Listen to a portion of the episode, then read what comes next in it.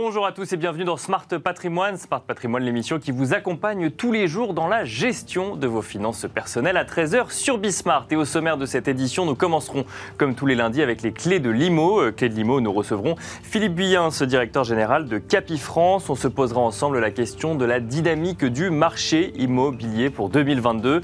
On enchaînera ensuite avec Enjeu Patrimoine où on restera dans euh, la thématique immobilière. On fera cette fois-ci un focus sur le dispositif de déficit avec Jérémy Chor, directeur commercial de Prime Alliance, mais aussi avec Mathieu Mars, CGP et associé du groupe Patrimophie. Bienvenue à vous tous qui nous rejoignez. Smart Patrimoine, c'est parti. Et on commence donc avec les clés de l'IMO, le rendez-vous donc de l'immobilier euh, tous les lundis dans Smart Patrimoine. On va s'intéresser à la dynamique du marché immobilier pour 2022 avec Philippe Buyens, directeur général de Capifrance. Bonjour Philippe Buyens. Bonjour Nicolas. Bienvenue sur le plateau de Smart Patrimoine. Donc je le disais, on va s'intéresser à cette notion de dynamique de marché immobilier en 2022. Mais avant cela, on va évoquer une, euh, une spécificité un petit peu de Capifrance en lien avec euh, la, pandémie euh, actuellement. Je rappelle, Capifrance, c'est un groupe de 3000 donc, agents immobiliers indépendants dans toute la France qui ont la particularité de travailler pour la plupart en télétravail. C'est complètement en écho avec l'actualité actuellement, mais c'est pas forcément si évident que ça à comprendre. C'est-à-dire qu'il n'y a pas d'agence physique Capifrance, ou il y en a peu. Absolument. On a fait le pari il y a 20 ans maintenant de considérer que Internet allait modifier de façon considérable le comportement des consommateurs en immobilier aussi. Ça nous paraît complètement évident aujourd'hui, mais ça n'était pas forcément il y a 20 ans, en considérant que nos contacts allaient venir principalement par le web, que ce soit les propriétaires vendeurs ou les acquéreurs. Et 20 ans plus tard, c'est 90 à 95% des projets immobiliers qui se préparent sur Internet. Mais alors, vous dites que ça paraît complètement évident aujourd'hui. Oui, effectivement, pour certains métiers, ça paraît évident. Pour le secteur de l'immobilier, ça paraît pas si évident que ça, dans le sens où on voit encore beaucoup d'agences physiques et on se dit que ce soit l'acheteur ou le vendeur, il a besoin de passer la porte pour dire bah, bonjour, je cherche à acheter un appartement ou une maison, ou bonjour, j'ai eu un, projet de vente de mon bien immobilier. Finalement, euh, vous vous rendez compte que c'est pas si indispensable que ça C'est pas indispensable du tout, même si ce modèle euh, existe et, fonctionne très bien également. Euh, en fait, le, le consommateur ne s'intéresse pas tellement au modèle. Lui, ce qui l'intéresse, c'est le service qu'on va lui apporter. D'accord. Le contact se fait sur Internet. Après, les rendez-vous se font physiquement présent. On, parle de digital, hein. donc le contact se fait sur le digital, mais après la relation est, euh, euh, en contact sur le terrain, euh, en présentiel, et tout ça fonctionne parfaitement bien. Et alors comment on fait pour trouver des acheteurs ou des vendeurs quand on est que sur le digital? Alors pour trouver des vendeurs, les, clés sont multiples, mais ne serait-ce que les, moteurs d'estimation en ligne, dont nous sommes propriétaires, génèrent des, leads en permanence. C'est ça, je suis vendeur d'un bien, j'ai envie de savoir combien il vaut à peu près, donc en fait j'ai un, une espèce d'algorithme qui va me donner une première estimation, et c'est comme ça qu'on peut récupérer un potentiel vendeur plus tard, hein, ce qu'on appelle un lead. Quoi. Exactement. Donc vous allez avoir une indication sur la valeur approximative de votre appartement, de votre maison, et ensuite on va se rencontrer pour faire du sur-mesure, pour prendre en considération les spécificités de votre logement. Et alors l'acheteur, du coup euh, eh ben, L'acheteur, on, diffuse nos biens sur tous les grands portails immobiliers. Donc on n'a on pas pignon sur rue, mais on a pignon sur web. On a une puissance de diffusion euh, très très importante. Et nos contacts acquéreurs euh, viennent par les grands portails que vous connaissez, les Se Loger, les Le Bon Coin, les Belles Demeures. voilà. Et, ce contact se crée comme ça. Et ensuite, on part visiter comme, comme tout intermédiaire immobilier.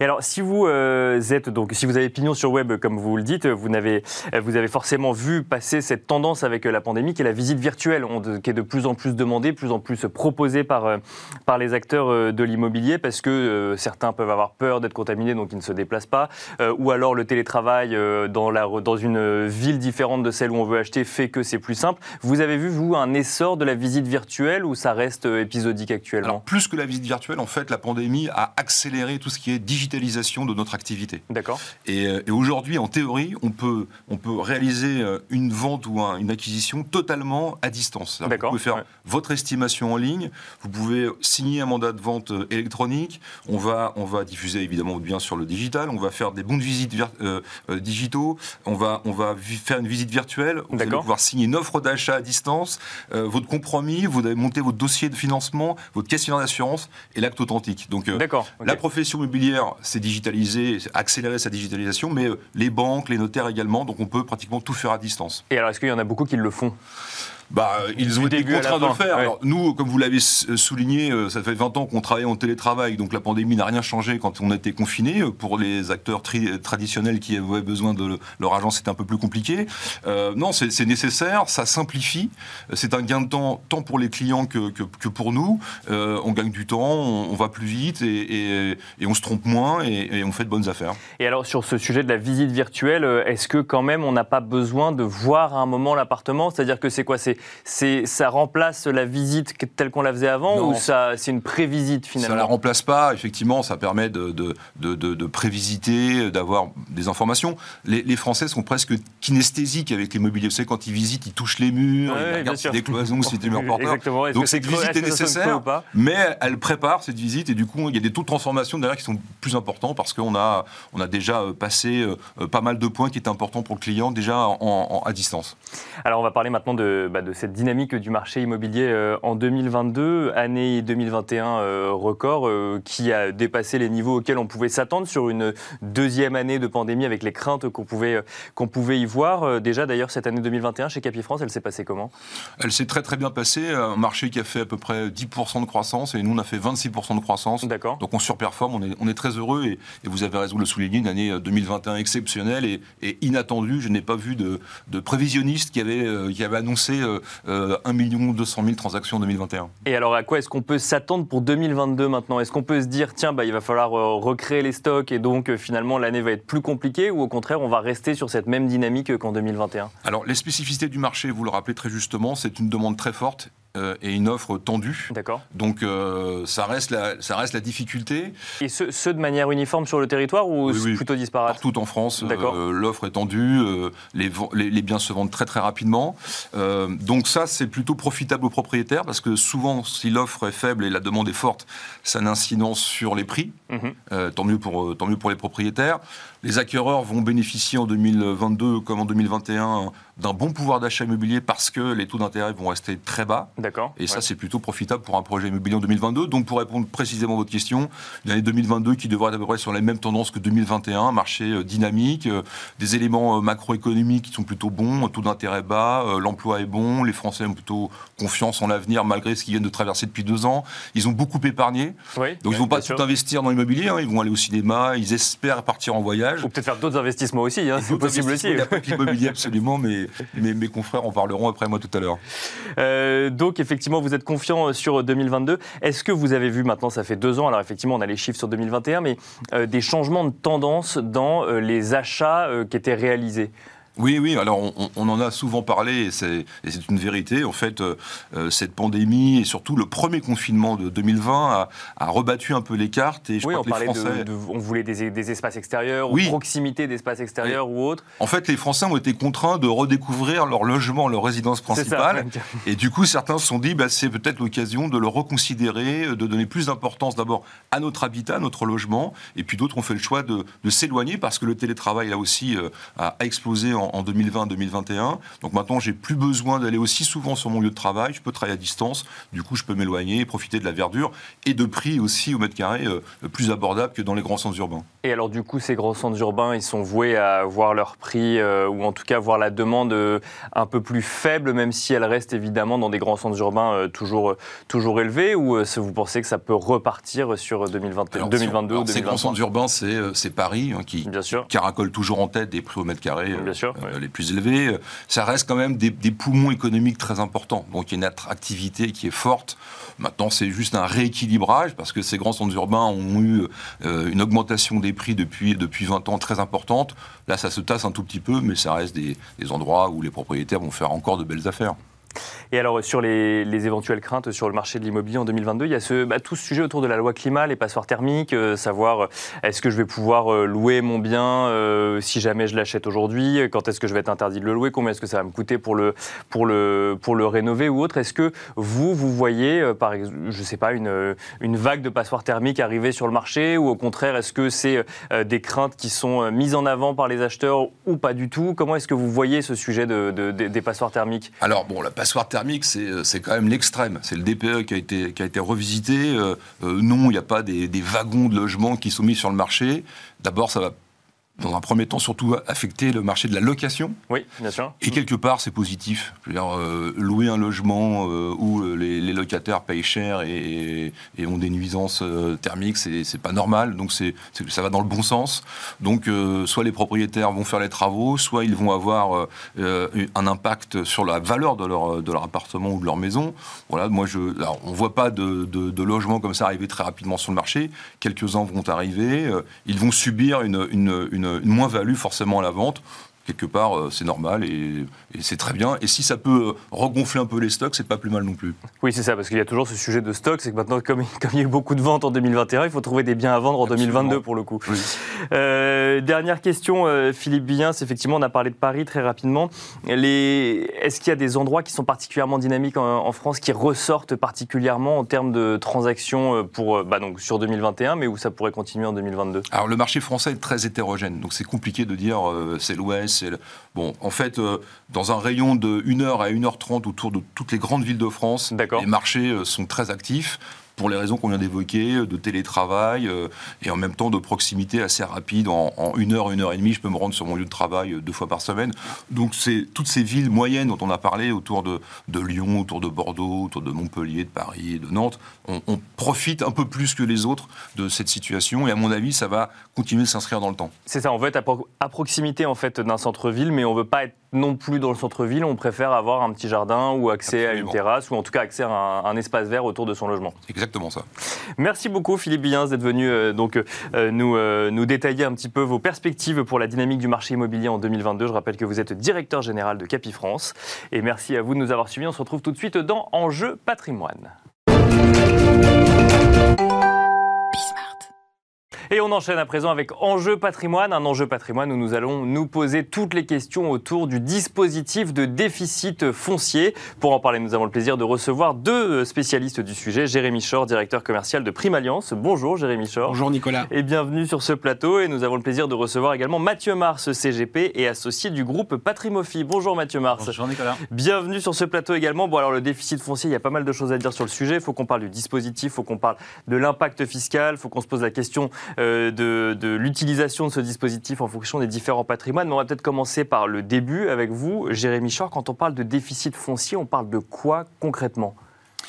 Le déficit foncier, en fait, c'est un résultat euh, d'une opération immobilière. Le déficit, ça veut dire qu'on a des dépenses qui sont plus importantes que des recettes. D'accord. Donc on peut être en déficit foncier dès qu'on a un actif immobilier qui est loué en nu, alors euh, un bien immobilier en direct ou à travers des SCPI. Mhm. Et donc dès qu'on a des dépenses supérieures au loyer qu'on encaisse, on est en déficit foncier. Quand on dit louer en nu, on y reviendra, mais ça veut dire que c'est la différence de louer en meublé pour le coup. On ne parle pas de nu propriété, ça n'a rien à voir. Oui, tout à fait. C'est de la location nue, donc euh, non meublée. Et alors, donc, c'est un dispositif qui permet de bénéficier d'avantages fiscaux. Avant de rentrer sur les avantages fiscaux, euh, qu'est-ce qu'il faut faire? Ça veut dire qu'on va aller acheter quoi? De, dans l'ancien et ensuite rénover euh, un, un, appartement, une maison ou un immeuble pour bénéficier du dispositif? Oui, c'est ça. Si on fait une opération de déficit foncier, on achète un immobilier ancien. Qui est généralement en très mauvais état, dans lequel il faut faire beaucoup de travaux de réparation et, et d'aménagement pour générer des travaux très importants qui vont venir ensuite donc diminuer les revenus imposables et donc la note fiscale. Donc si je comprends bien ce que nous dit Jérémy Chor, Mathieu Mars, ça veut dire qu'il faut acheter un bien où on sera assuré que les travaux nous coûtent plus cher que les loyers qu'on pourra, ou en tout cas que le revenu qu'on pourra en, obtenir C'est le principe. On va aller chercher un déficit. D'accord. Donc euh, le, plus on aura de travaux plus l'opération va être intéressante. Euh, après, on verra peut-être le lien si j'ai déjà des revenus existants par rapport à cette opération. Mais le but, effectivement, oui, c'est d'avoir le plus de travaux possible. Donc soit je le fais à titre personnel, j'ai déjà un appartement, je vais faire des travaux. Mhm. Ou soit je vais acheter un nouvel appartement euh, et si possible avec un opérateur qui va me permettre de passer des travaux qui seront liés également à la copropriété. Euh, puisque si j'ai mon propre appartement, je n'aurai que les travaux de mon appart. Si j'achète un immeuble entièrement rénové, eh ben, je vais profiter des travaux de l'immeuble pour euh, encaisser encore plus de, charges et donc de déficit. Donc on peut le faire à partir de son propre appartement également. On n'est pas obligé de voir ça comme un investissement, de chercher un bien et ensuite ou d'aller chercher un opérateur qui va nous proposer du déficit, déficit foncier. Appartement locatif, hein, D'accord.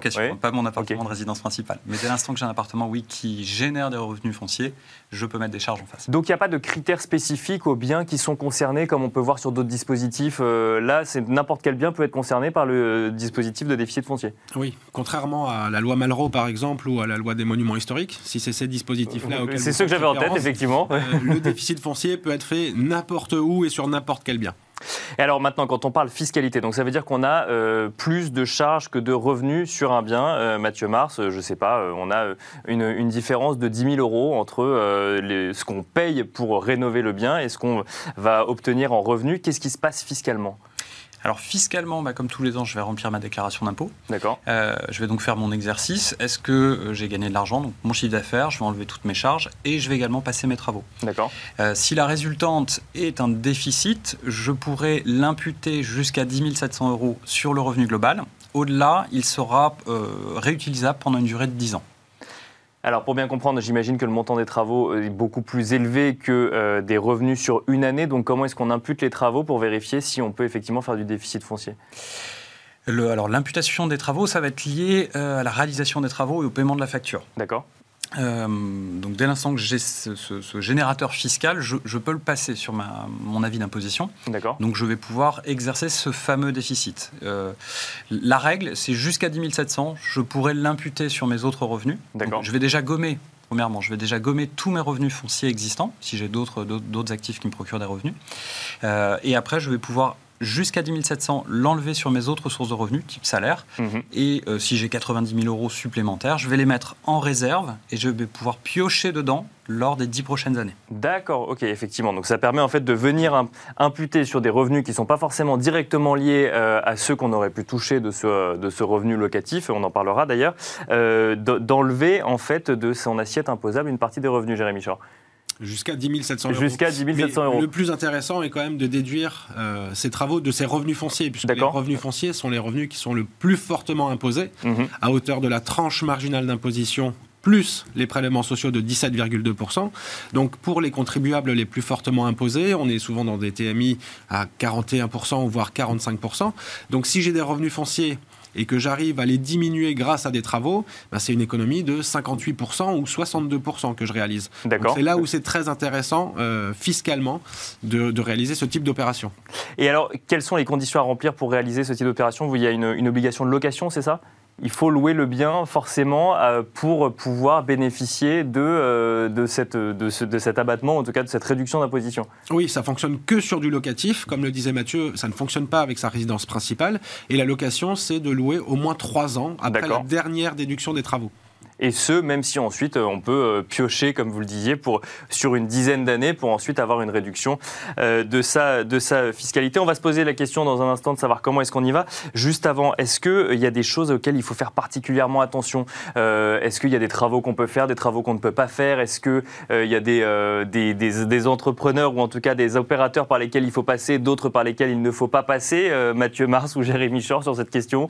Mathieu Mars peut-être Sur les opérateurs, il y a des gens qui ont pignon sur rue qui radie ça depuis de nombreuses années, donc qu'on connaît parfaitement. Donc là, il n'y a pas de souci, on peut y aller euh, aisément.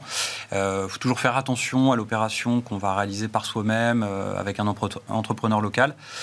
j'ai pas de garantie sur la finalisation des travaux, j'ai très peu de garantie financière derrière. Si vous travaillez avec des opérateurs de, taille plus importante, on a un passif, on a une connaissance de ce qu'ils ont réalisé, parce qu'il faut regarder aussi la qualité des travaux. Bien sûr. donc ça, c'est des choses importantes à regarder, oui. Jérémy Chor, sur les choses auxquelles il faut faire attention, effectivement Alors, comme toujours dans l'immobilier, j'ai envie de dire, il faut faire attention à l'emplacement de, l'appartement qu'on achète, euh, au prix auquel on l'achète, et bien sûr à euh, la bonne garantie de réalisation des travaux. Parce que euh, tous ceux qui ont fait des travaux le savent, ça peut vite devenir compliqué. Bien sûr. Euh, on a souvent des retards, on a souvent des problèmes avec des entrepreneurs, euh, des, des non-livraisons de matériel, etc. Euh, donc il faut s'assurer bien sûr que les travaux vont être bien réalisés et souvent c'est en passant par une solution clé en main qu'on se garantit en fait de ces conditions-là. Est-ce que l'administration fiscale va vérifier? Parce que effectivement, moi je, pose la question parce que je compare à d'autres dispositifs. Là, on est sur du déficit foncier. À partir du moment où il y a du, du déficit, en fait, on considère qu'on rentre dans les clous. Ça veut dire quoi? Qu'on va, va montrer un certain nombre de factures, dire voilà, ça m'a coûté tant et, euh, et c'est bon, en fait, je rentre automatiquement dans le cadre du déficit foncier. Oui, Il n'y a, personne qui va venir chez vous personne qui va venir vérifier, pour voir si vous avez bien que les travaux, sont bien ou mal faits, comme ça aurait pu être dans du Malraux ou dans, ou dans d'autres euh, euh, dans d'autres dispositifs. Très bien. Bah alors du coup, maintenant la question, c'est est-ce qu'on se lance en direct ou en SCPI euh, On peut peut-être commencer avec vous, Jérémy Shore. Du coup, vous êtes plutôt l'ambassadeur des SCPI sur ce plateau. Oui. on Comment est-ce qu'on fait du déficit foncier en SCPI En fonction de sa situation, de ses objectifs et de ses moyens et de son appétence pour l'immobilier en direct ou pas. D'accord. Il y a des amoureux de la vieille pierre qui vont privilégier un investissement immobilier en direct parce que euh, l'immobilier leur parle et parce qu'ils projettent peut-être par la suite de vivre dans, cet appartement ou de l'utiliser comme un, un, bien de transmission patrimoniale, etc. Et puis il y a euh, les investisseurs qui euh, n'ont pas le temps, n'ont pas l'envie de s'en occuper et qui vont préférer passer par le biais de la pierre papier euh, parce qu'on leur offre une solution clé en main et on s'occupe de rien. Et surtout, on a euh, moins de risques, je dirais, puisqu'on est dans une solution qui est diversifiée. Mhm. Si vous achetez un appartement, bah, tout le risque dépend de cet appartement. Est-ce qu'il va être loué? Est-ce que mon locataire va payer les loyers? Est-ce que la ville dans laquelle j'ai acheté va prendre de la valeur ou pas? Alors que quand je suis dans une SCPI, bah, finalement, j'investis dans une dizaine d'immeubles différents, dans une cinquantaine d'appartements peut-être. Donc je suis beaucoup plus euh, dilué en termes de risque. Et qui font du coup, là par exemple, si je prends l'exemple des SCPI, qui vont sur ces dizaines d'immeubles, vont tous faire du déficit foncier par exemple Oui, on est dans, un dispositif déficit foncier, donc là tous les immeubles sont acquis pour ça. Des immeubles anciens où, euh, comme disait Mathieu, on va rénover à la fois les parties communes et les parties privatives pour générer beaucoup de travaux et donc euh, générer du déficit foncier. Et alors dans quel cas, Mathieu Mars, on y va euh, en direct? C'est quand euh, on, a un coup de cœur, on veut étendre son patrimoine immobilier propre et là on se dit, tiens, bah, si je passais par du déficit foncier, si j'ai enfin, si conscience de ce dispositif, en fait, ça me permet d'aborder différemment mon, mon achat? Il y a toujours deux choses. Hein. Vous avez les gens qui achètent de l'immobilier en se projetant dedans. D'accord. Pas aller euh, à leur rencontre. Hein. Euh, mais euh, voilà, ces gens-là, on ne pourra pas du coup les emmener sur de la SCPI, enfin, plus difficilement. mais pour moi, la bonne chose quand on réalise ce type d'opération, c'est surtout de, voir le pilotage que l'on peut avoir. Quand vous faites une opération en direct, enfin, en direct sur une seule mono-opération, vous allez pouvoir piloter vos travaux. Donc le déblocage de vos travaux en fonction de différentes années. Vous n'êtes pas obligé de tout passer sur la même année. D'accord, ok. On peut piloter ça sur euh, allez, entre 1 et 4 ans maximum, on va dire. Et alors, si je fais une partie des travaux en première année et une partie des travaux en année 4, est-ce que ça veut dire que du coup, les 10 ans deviennent 14 ans de report sur euh, la fiscalité? Exactement. D'accord. Il y, a ce premier point qui peut être intéressant. Après, on peut justement jongler. Est-ce que je veux euh, uniquement gommer des revenus fonciers existants ou est-ce que je veux aller piocher dans ces 10 700 ou créer de la réserve? Donc, ça, ça c'est des choses, des mécanismes qui peuvent être très intéressants sur le, sur le long terme. Et surtout, je vais, je vais pouvoir piloter ma sortie. Moi, c'est mhm. le, le principal souci que j'ai sur la, partie SCPI, c'est la sortie. Bah, j'achète un actif immobilier, euh, j'attends mes trois ans pour ne pas avoir de requalification sur les déficits que j'ai créés. Je peux tout à fait le passer en meublé pour avoir un autre avantage fiscal, euh, ou je peux le garder 25, 30, 50 ans, le transmettre à mes enfants. Euh, ça, c'est pour moi les, gros avantages de, le faire en direct. Et, après, il n'y a pas trop de notion de, de volume. Sur la SCPI, le gros avantage, c'est que vous allez pouvoir le faire, je, euh, pense, à partir de 5000 euros, je crois, de mémoire à peu près. Voilà. Oui, alors euh, effectivement, acheter un bien à 5000 euros, effectivement, là, c'est plus complexe. mais C'est introuvable. Euh, c'est vrai que mais Mathieu Mars soulève un point, Jérémy Chor, c'est sur le, calendrier quand on fait ça en SCPI. C'est-à-dire qu'effectivement, quand on souscrit à une SCPI, est-ce qu'elle a déjà acquis les immeubles et lancé les travaux et donc, du coup, en fait, on intervient en cours de route ou on intervient forcément au début avant que cela était, soit, soit en train de se lancer? Alors, on, on intervient au démarrage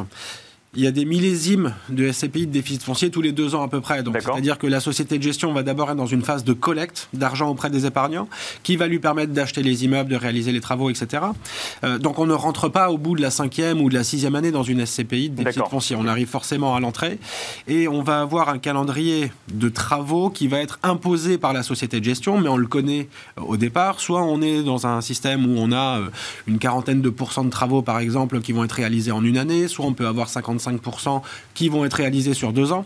Euh, donc le calendrier peut être un peu différent, mais on va pouvoir de la même manière étaler ce surplus de déficit foncier qu'on ne peut pas utiliser euh, la première année sur euh, les dix années qui suivent. D'accord, donc là ça suit effectivement le même, euh, le même mécanisme et ensuite donc du coup il y a une sortie quoi, au bout de dix ans de, de la SCP C'est plus long que ça, c'est un des inconvénients majeurs de, cette solution-là, c'est que c'est très long puisqu'on est sur un investissement entre 15 et 18 ans généralement. D'accord. Le temps d'acheter, de faire les travaux, de mettre en location et si on veut que ça performe, bah, il faut le garder longtemps. L'immobilier, souvent on fait rarement des allers-retours en immobilier pour faire de la plus-value.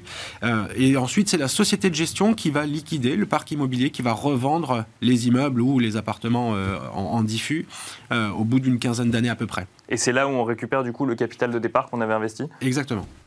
Mathieu Mars, quand vous échangez avec vos clients sur leur patrimoine, le déficit foncier, c'est un dispositif qui est connu, c'est un dispositif qu'on veut faire, c'est euh, on n'en a pas forcément conscience quand on veut faire de l'immobilier. Euh, comment se situe la connaissance des épargnants sur ce sujet? Tout dépend des épargnants. D'accord, c'est des juristes.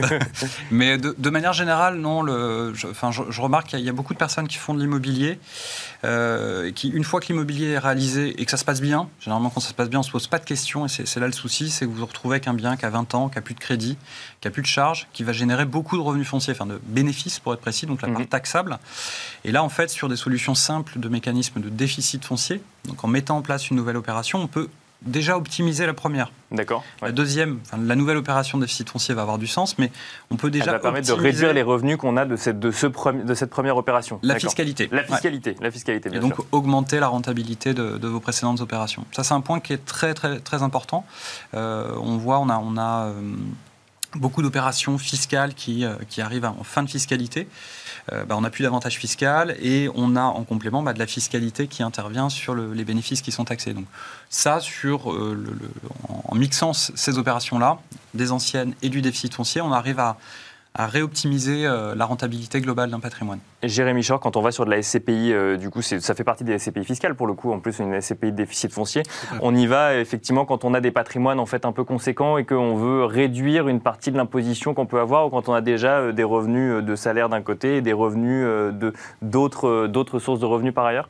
Alors, on peut avoir deux typologies d'investisseurs là-dessus. Soit on n'a pas du tout de revenus fonciers et on va pouvoir utiliser une partie de ces déficits fonciers pour gommer son revenu global, mais à hauteur de 10 700 euros. Bien sûr. Donc, on va faire un petit investissement, entre guillemets, 38, 40 000 à peu près, pour optimiser ces 10 700 sur deux ans. Bien sûr. Et donc, si je suis dans une tranche marginale d'impôt élevée, bah, ça me fait une économie quand même sympa. Euh, et il y a euh, effectivement des propriétaires fonciers qui ont un beau patrimoine immobilier, beaucoup de revenus fonciers, qui sont très lourdement taxés et qui, eux, vont utiliser ce mécanisme-là pour, le, pour, comme disait Mathieu, justement, optimiser la rentabilité de ces investissements en diminuant la note fiscale.